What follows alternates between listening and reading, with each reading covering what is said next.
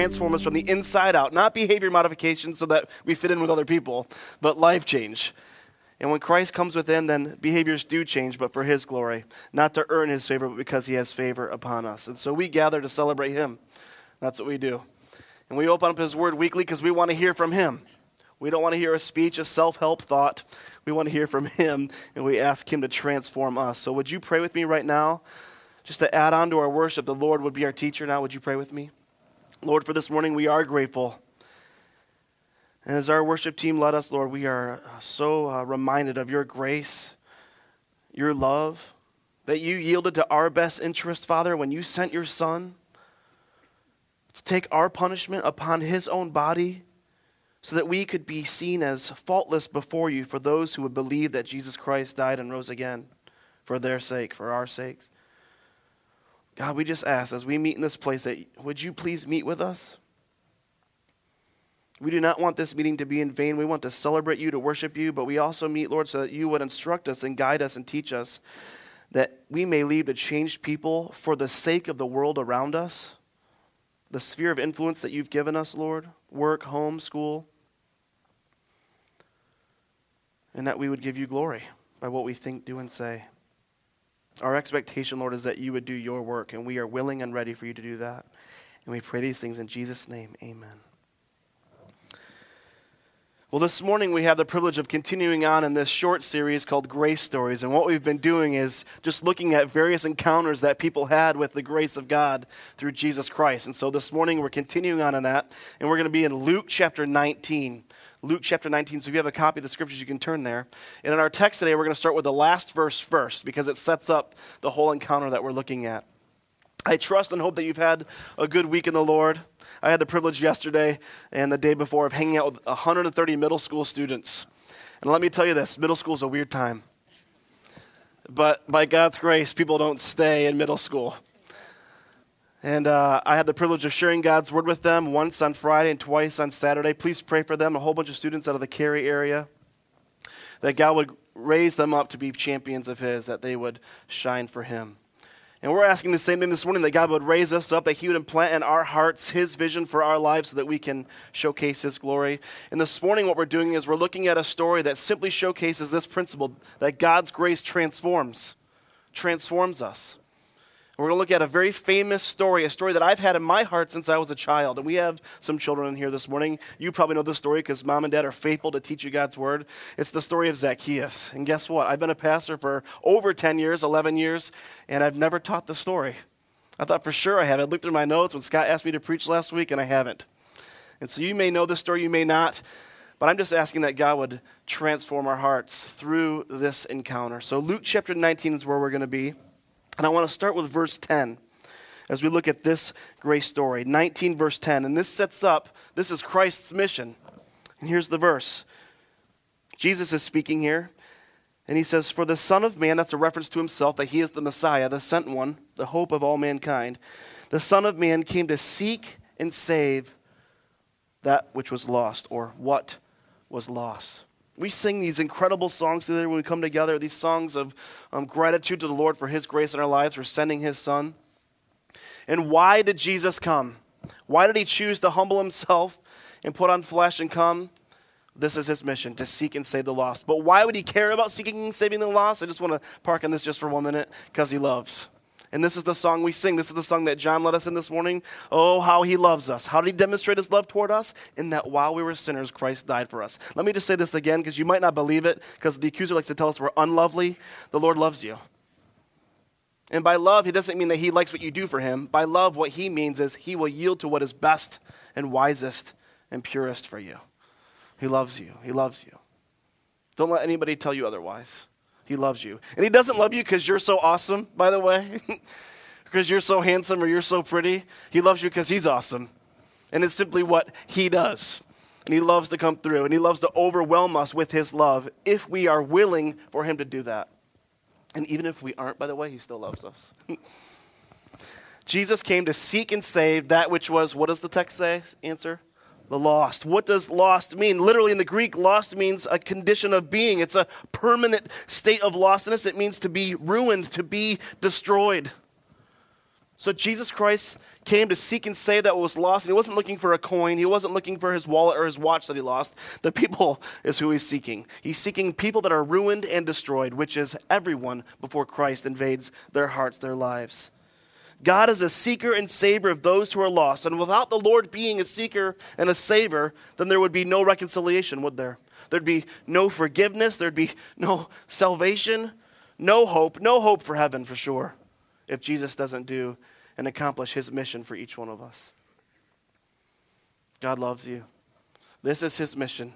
And his mission is to seek and save those that are ruined and are destroyed and are needing of a Savior. But the salvation isn't only about, the saving isn't only about a heaven promise someday.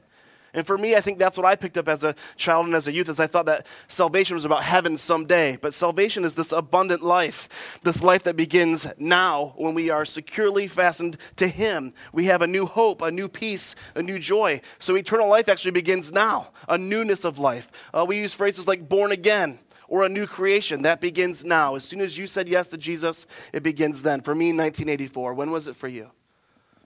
And so today, our story we're looking at, the story of Zacchaeus, this wee little man, as you may know him or remember him from Sunday school days, is a story of a man encountering the grace of Jesus Christ, not just so he can go to heaven someday, but an encounter of a grace that transformed him in those very moments that he met him, and then changed the trajectory of his life. So let's look at the story together. Are you with me? Okay, I'll take that as a yes to the silence. Here we go. Verse 1. Chapter 19, verse 1. Maybe you remember this story. Jesus entered Jericho and was passing through. A man was there by the name of Zacchaeus. I may call him Zach today. Are you comfortable with that? It's okay. You can get over it. He was a chief tax collector and was wealthy. He wanted to see who Jesus was, but being a short man, he could not because of the crowd. Verse 4. So he ran ahead and climbed a sycamore fig tree to see him, since Jesus was coming that way. The scriptures teach us that Jesus was passing through Jericho. Ironically, Jericho is a crossroad city. People went through there to get to other places. A major city of, of uh, industry, and people were coming together uh, to sell goods, buy goods, and it was just a way to get to another place. And Jesus is going through Jericho. He had several encounters in Jericho. So that uh, on this journey, this time, though, he's actually making his way then to Jerusalem. And what will happen in Jerusalem? That's where he'll give up his life as a ransom for many. But before he does that, he has a few encounters, a few life changing, grace amazing encounters. And today, on this day, as he's traveling through, it's no different crowds would be following Jesus. The scriptures say that many people were following him. And the reason why is because word of him had spread that this man from Nazareth has been speaking words that no one's speaking with an authority like no one else is speaking and with power that with no one is speaking and doing these miracles and people want to catch a glimpse.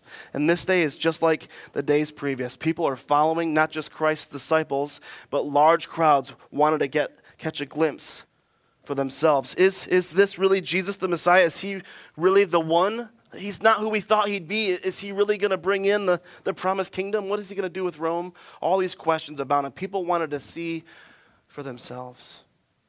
So, a guy named Zacchaeus, like so many others, wanted to see for himself this Jesus of Nazareth.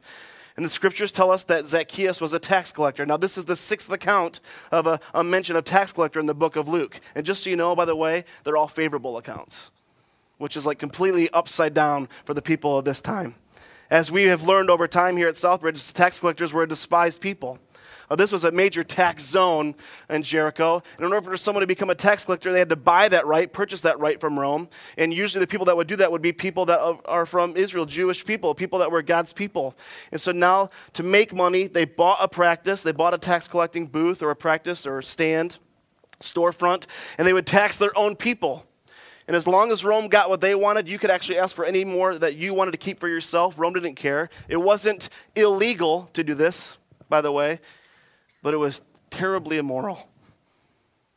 And the scriptures teach us that Zacchaeus was the chief tax collector, which means this money rose up to the top to him from other tax collectors. And other Jewish people that were practicing their faith would view this person, this Jewish person, as totally deplorable.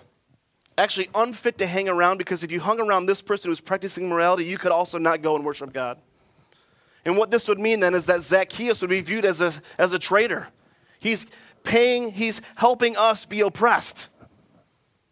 And this means that we can be confident that Zacchaeus had very few friends of noble character. Most likely, his best friends were just his tax collectors that he made money with and trying to make sure he keeps those relationships going to keep the money coming to us. And the scriptures tell us clearly that he was a, that he was a wealthy man. For Zacchaeus, uh, his life most likely would have been pretty lonely. But his hope and his joy would have been secured to the fact that he can bring in money and hopefully have a good, a good living. And we see here that Zacchaeus wanted to see Jesus, but he has two problems. Did you catch them? Zacchaeus has two problems. You want to see Jesus, and the first problem is this big crowd. big crowd. And second problem, too small, too short. And so, what does he do? He does something that no other self confident businessman would do in this time. The scripture tells us that he runs and he climbs. Now, uh, obviously, I'm not into running, but if I wanted to see Jesus, uh, I could imagine wanting to run. But then the climbing. I, I never even known what a sycamore tree unless I grew up in the church and knew the story, or unless I watched Indiana State the home of the sycamores through Larry Bird making them famous. I think Larry Bird made sycamore trees famous. It's possible. But Zacchaeus before him. So Zacchaeus is a problem. Crowd's too big, that's for sure. We've seen this all throughout the scriptures and Christ's story.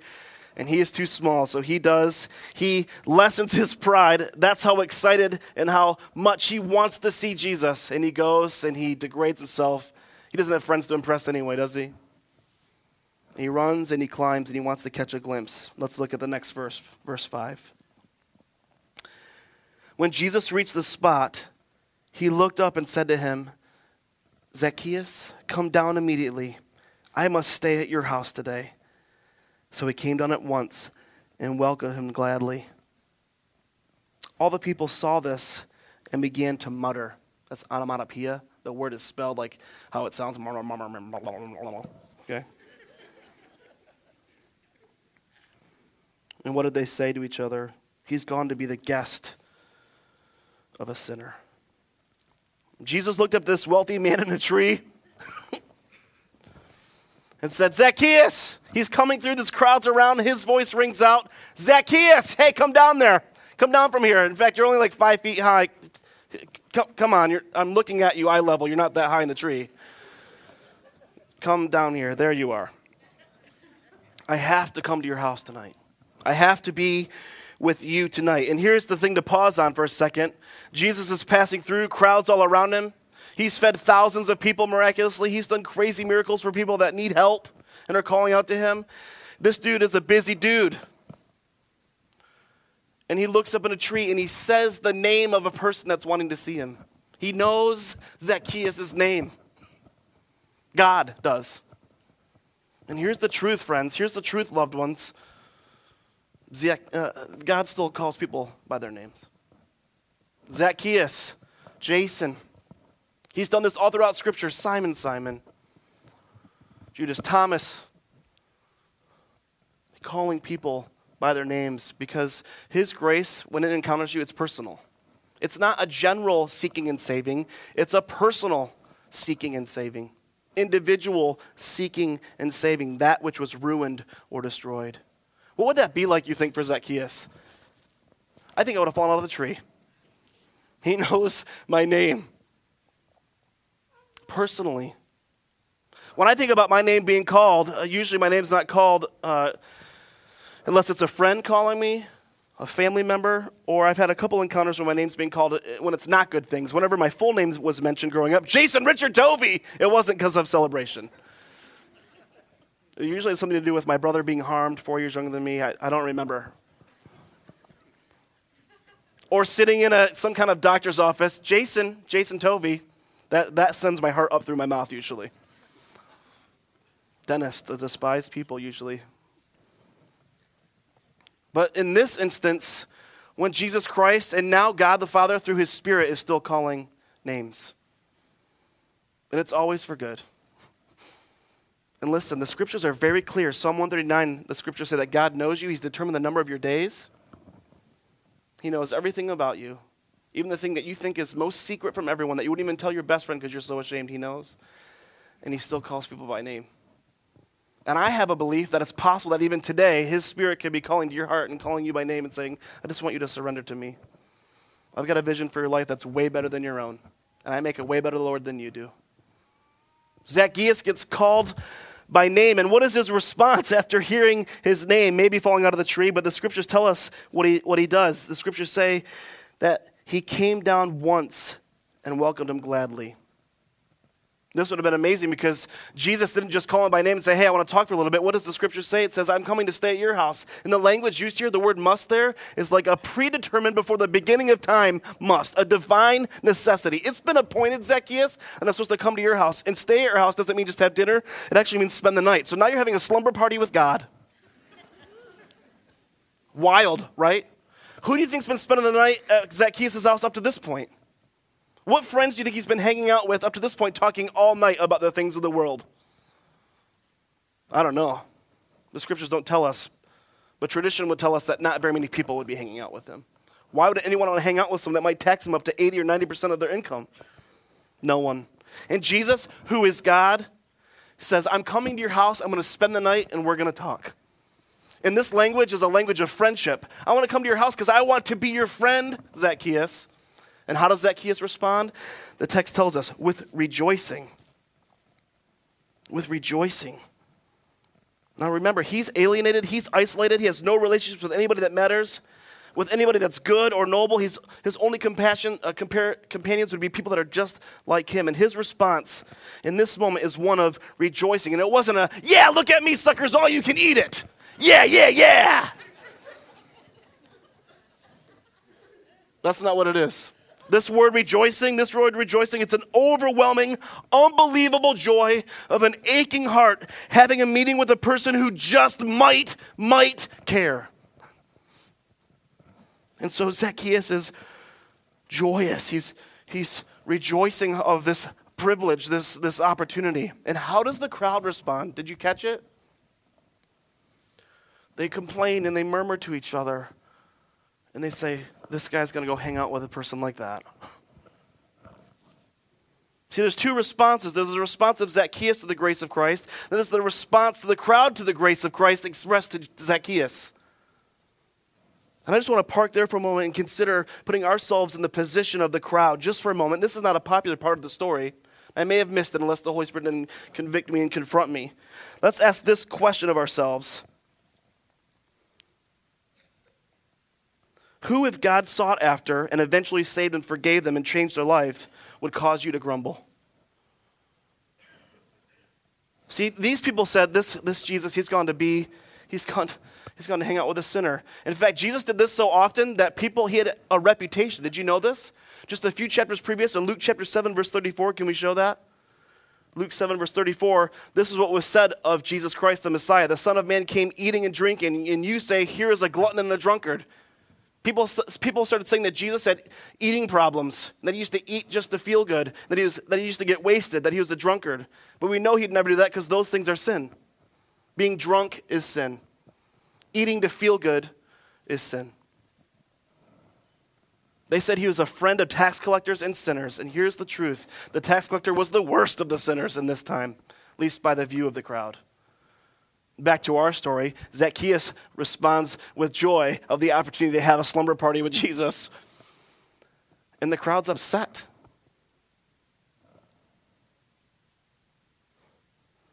See, Jesus, Jesus had said that he didn't come to call the righteous, the people that think they're pretty good. He said that he came to call all sinners to repentance. And the worst in this culture and context were the tax collectors. Let's think about the question again.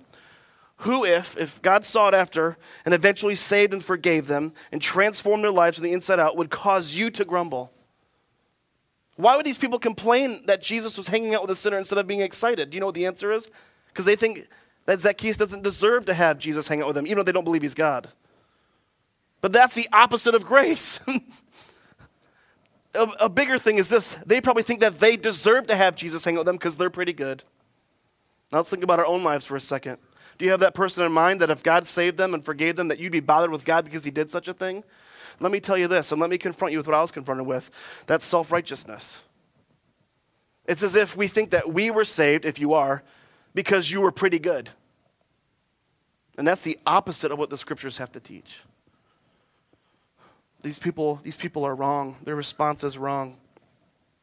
And they didn't get it.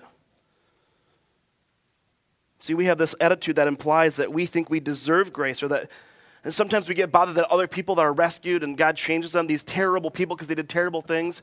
We get upset because when we think that they've been saved, that God is letting them get away with all the naughty things they did. Let me tell you this, and listen really carefully here. No one gets away with their sin. That sin is paid for, and guess who paid for it? Jesus, you got it.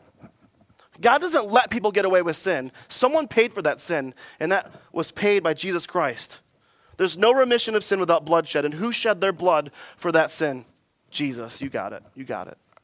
So when we think, when we get upset that someone else gets saved and God rescues them, maybe they're in jail and they get saved, and you think, you know what, they don't deserve that salvation. You were exactly right. That's good theology. They don't deserve it. And neither do you. And no one got away with anything. Jesus Christ paid for that sin. So this is a smaller point. It's actually an implied point from a negative example of these people that are complaining and when we complain. And here's the thing to write down and consider this week. The first point is this the grace of Christ transforms our view of others.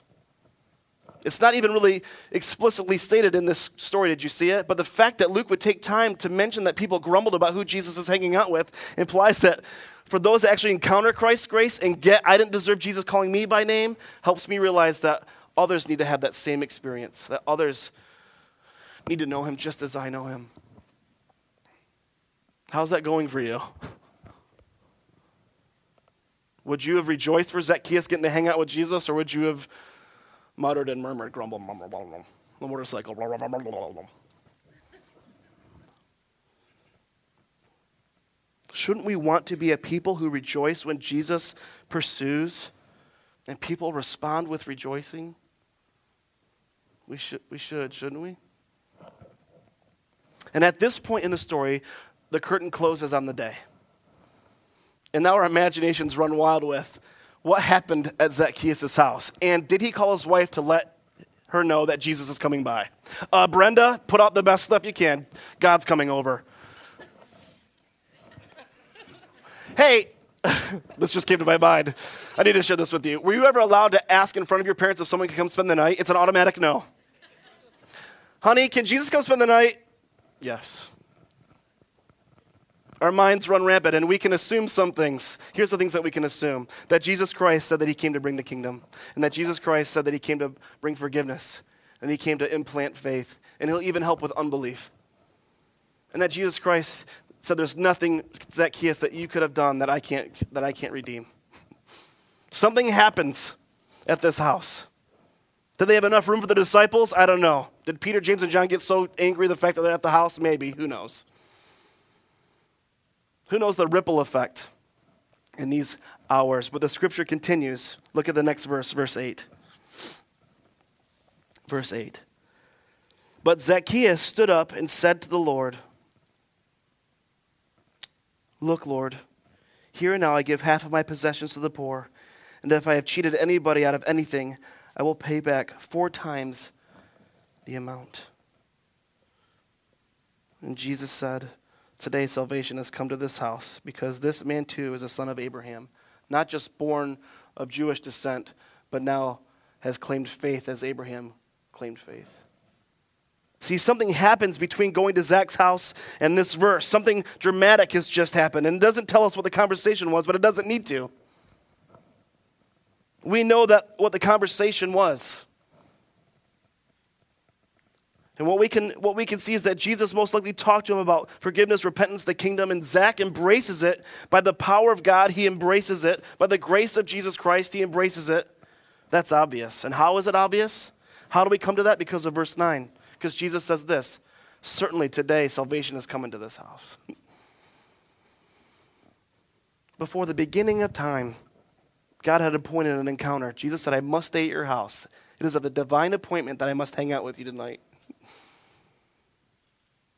And Zacchaeus responds. We, he, he responds as those who have been won over by Christ's grace respond. Look at verse 8 again.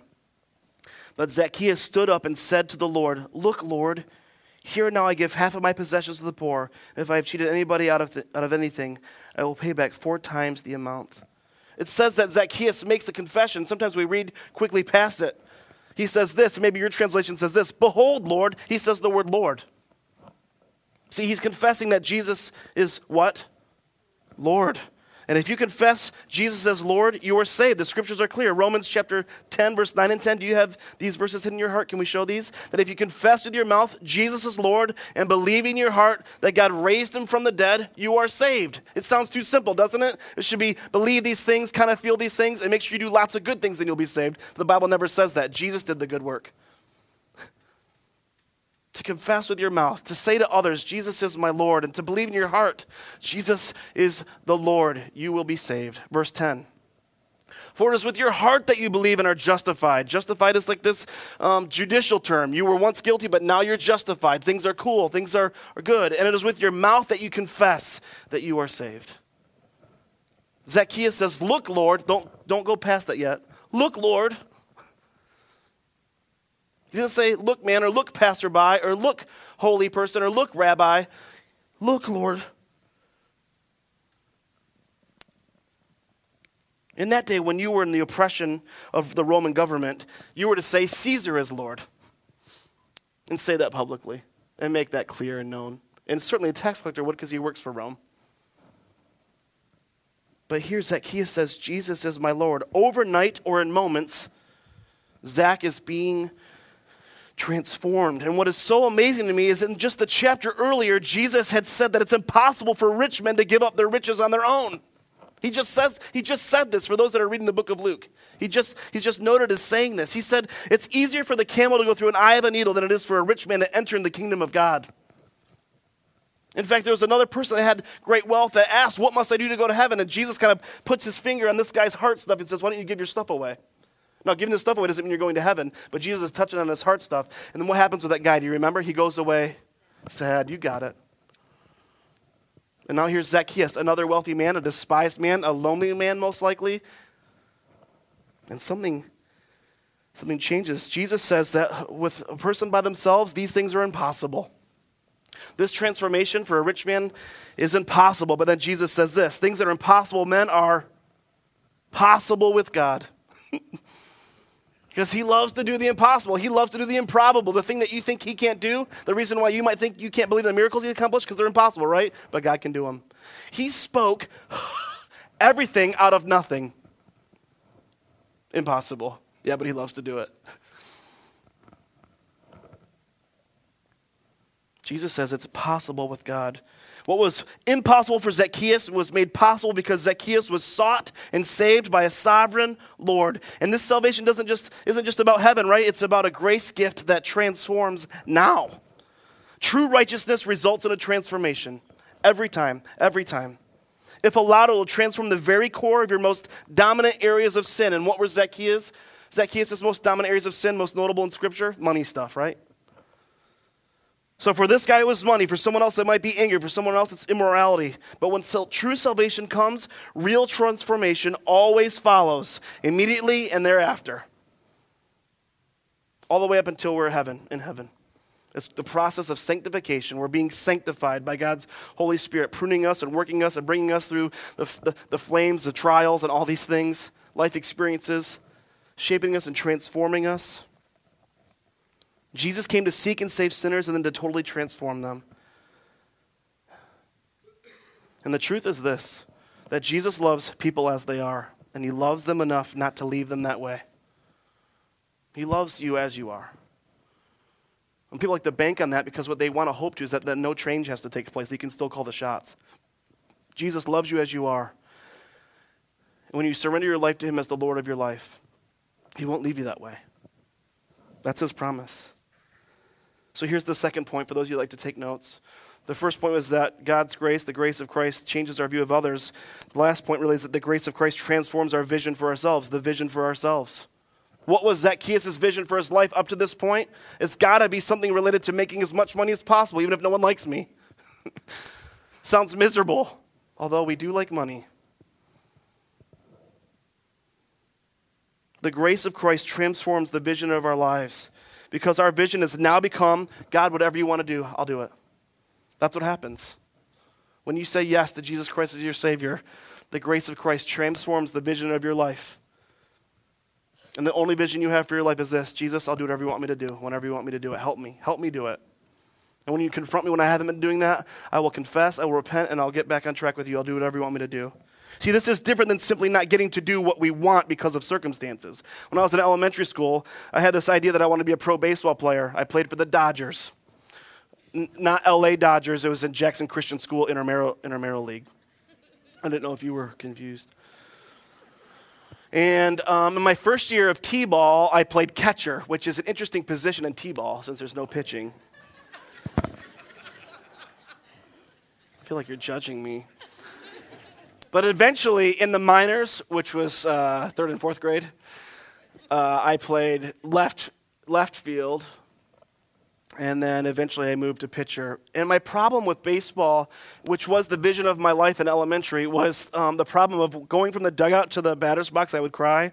And then during the um, bat, I would cry. And then when I struck out walking back, I would cry.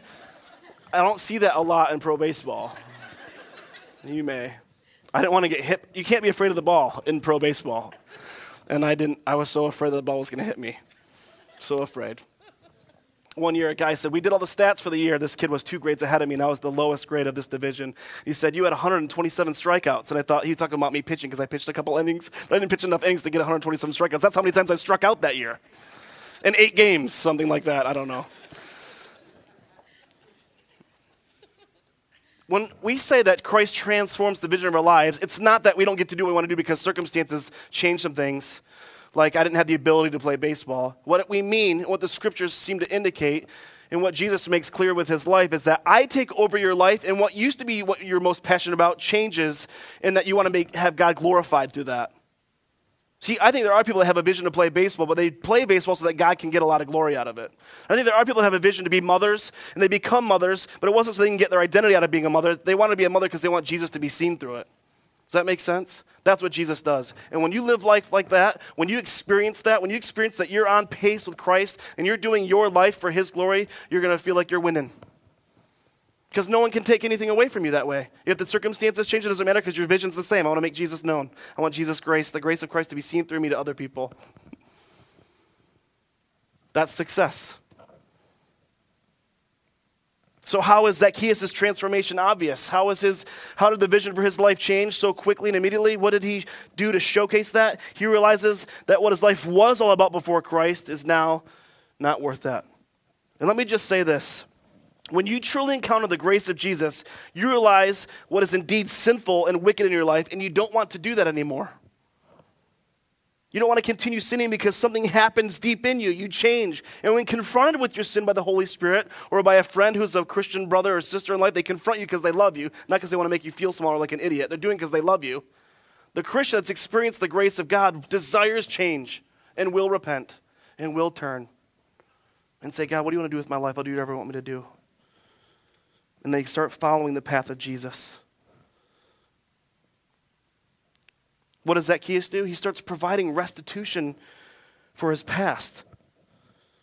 This would have been expected, though, according to the law. I don't know if you knew this or not. In Exodus chapter 22, the law states that if you rob someone with violence and destruction, a fourfold response was, was required. And so Zacchaeus went to the max. Even if he didn't really rob anybody with destruction or rob anybody with violence, he put that penalty upon himself. And so he gave four times the amount to anyone that he may have cheated. And he knows that he's cheated people.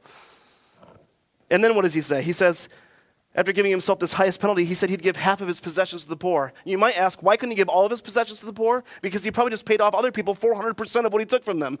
He didn't have, a, he didn't have the rest to give, so he gave half of all to the poor whoever needed it and half to people that he was making restitution with.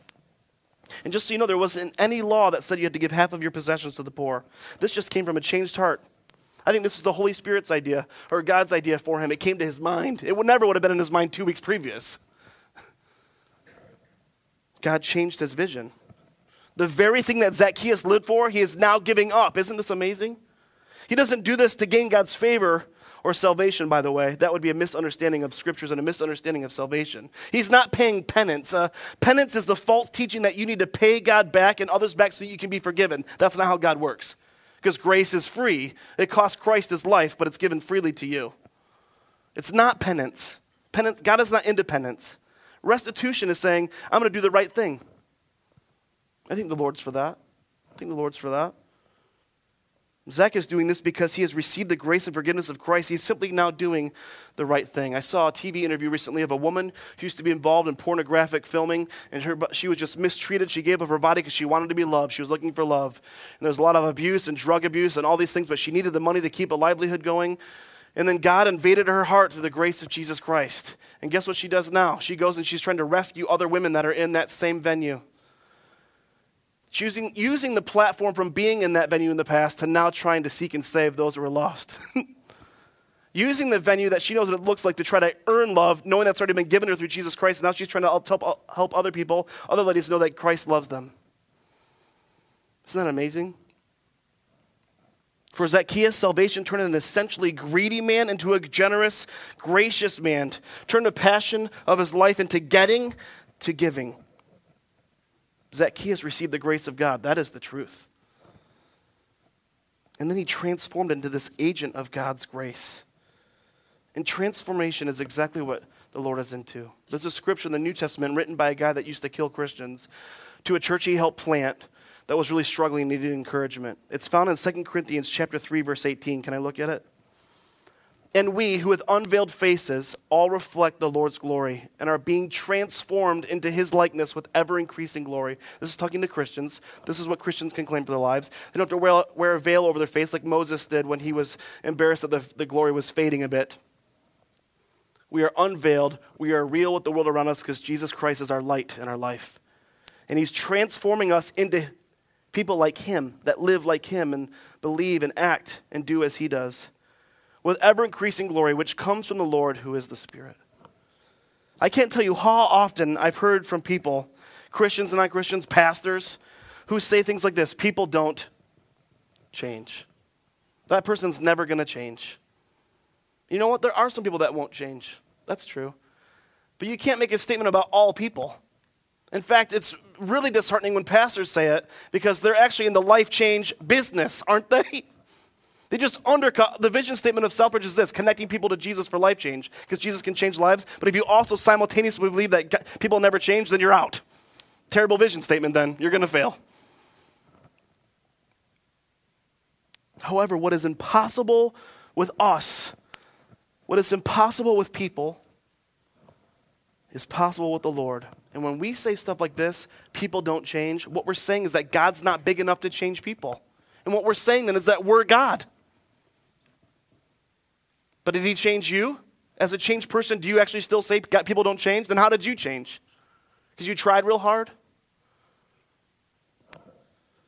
Transformation will happen as someone accepts and lives in and walks daily in the grace of the Lord. That is the truth of God. And we want to shot call on other people and rank other people and decide for other people that they cannot be changed. What we're saying then is not, it's not only impossible with people, it's also impossible with God, and we're judging God. Some people wondered, well, what happened with Zacchaeus? Did this stick? Because we know that some people do good things and then they fall away or something. Well, history, church history tells us this. It's not in the scripture. Church historians tell us that early church father Clement, the bishop of Alexandria, in one of his sermons goes on to talk about how Zacchaeus actually went on to become the bishop or a pastor in Caesarea. And if it's indeed bishop, it might have been that he was a pastor over pastors. Chief tax collector, tax collector over tax collectors, now pastor over pastors. And for him to have that position means that he continued on to live generously. I think it took. Isn't that amazing? Possibly appointed by Peter himself. He was changed. And as Christians, who we were is not who we are. And by the grace of God in the future, not who we will be. I want to share a story with you from a friend here at Southbridge and then I'll close our time in prayer.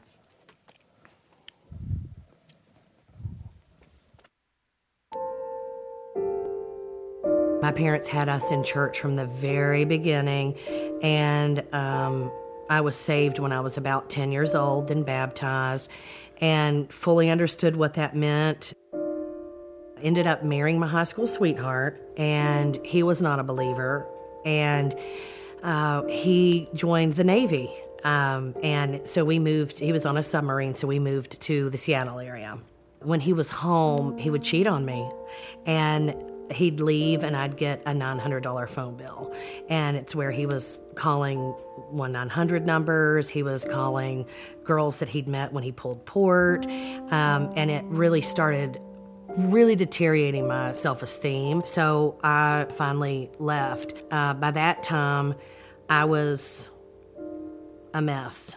You know, I would just think, oh, you know, I'm ugly, I'm gross, I'm stupid, I'm fat, I'm disgusting, I'm not a nice person, nobody loves me. So I was completely medicating myself through alcohol and drugs. So I got a big promotion. I thought, okay, a new start. I'm going to Phoenix. This is a big deal. One of the guys that I went out with, I really liked him. We liked the same music, we enjoyed the same things. And um, one night he said, Do you want to do drugs and stay up all night? And I said, Sure. And we did meth together, and I became completely addicted. Um, within the first four months of me even trying methamphetamines, I had lost my job, my apartment. So, of course, my boyfriend let me move in with him, and things got completely out of control. We were doing drugs all day, every day. He had lost his job at that point, um, and I was pulling in um, about $700 a week on unemployment. We were just blowing it on meth. And then when the money ran out, we started stealing and we started staying in motels and fighting. And he would, it, things would get so violent and he would just beat me to, to a bloody pulp. Uh, I'd say four days out of the week. I was still there. I could feel myself in there. I was just trapped by addiction. And so I knew that you're not supposed to let a man hit you. My ex husband never hit me. I knew I would have never allowed that. But my, my boyfriend had the drugs. He put cigarette out on me, and I fell down because it surprised me. And he put it on my put it out on my face, and um, it, and I, I was trying to get away and I and brush it away, and I fell to the ground and he kicked me between my legs with his steel-toed boots. And it was the worst pain i'd ever felt. I couldn't walk. And the police were called. And um, when they were hauling him away he said i'm i'm going to kill you. I will be back and i will kill you and when i remember laying in that bed and i couldn't walk and i was like i said i was starting to get lucid and it was like god was telling me if you don't get out. You're never going to get out. He's, he's going to kill you. And if he doesn't kill you, something else will. And um, so I called my mom and I said, I need to get out of here. I, I, I got on the, off the plane. I had one dollar and I gave it to my mom. I said, This is all I got. You know, I need your help. And the next morning I woke up and um, she'd taken my cell phone. The I didn't have access to a computer. She said, Here are the rules. She made me go to therapy. She made me go to family therapy. She made me go to NA meetings. This is really encouraging. Come on. But soon this stuff started really clicking because they talk about God. And that was one thing I always knew. And my God is Jesus. And my God says that it's all wiped away clean. And it is all about God's grace. That I'm here. It's God's grace that my that my family has shown me my little sister. She and I have always been really, really close. Our relationship got a lot closer. She went to meetings with me, went to counseling together. Um, she really wanted to help me. But it wasn't until Griff was born that I realized what I had gotten sober for was to see the beautiful child that um, she gave me, you know, that gift too. And she lets me be around him anytime I want. Um, and the beauty of it is that Griff doesn't know who I was, he doesn't know what I've done. He just knows that I love him and I'm always there And, um, you know, it's just so pure, and I would have missed out on that if I wouldn't have left, if I wouldn't have listened to God that day when He said, You've got to get out. I have plans for you. This isn't what I want for you. I want to be a good, godly woman for Him. I want Him to, to know that no matter what, I got received God's grace. My family showed me God's grace, and He'll always get that from me.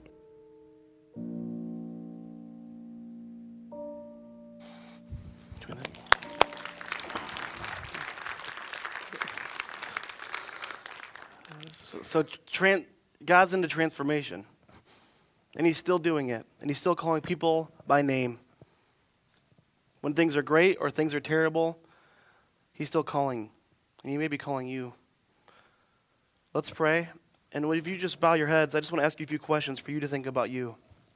I want to thank Amy for sharing her story. I'm so proud of her. And I want to thank Dave Cook for helping capture a glimpse of her story, my friend. Here's some things for you to think about. How does God want to transform you? Has He been, is there something that He's putting His finger in your heart saying, I want, I want to redeem this? Do you know what that is? What will you say to Him in response? How has God transformed you in the past? Have you ever told anybody about that and made him known and, and shared his, glo- his glory, his grace with someone else through what he's done for you? Maybe there's someone you're supposed to share your story with. And this week or this day is the day to do that. Will you do it?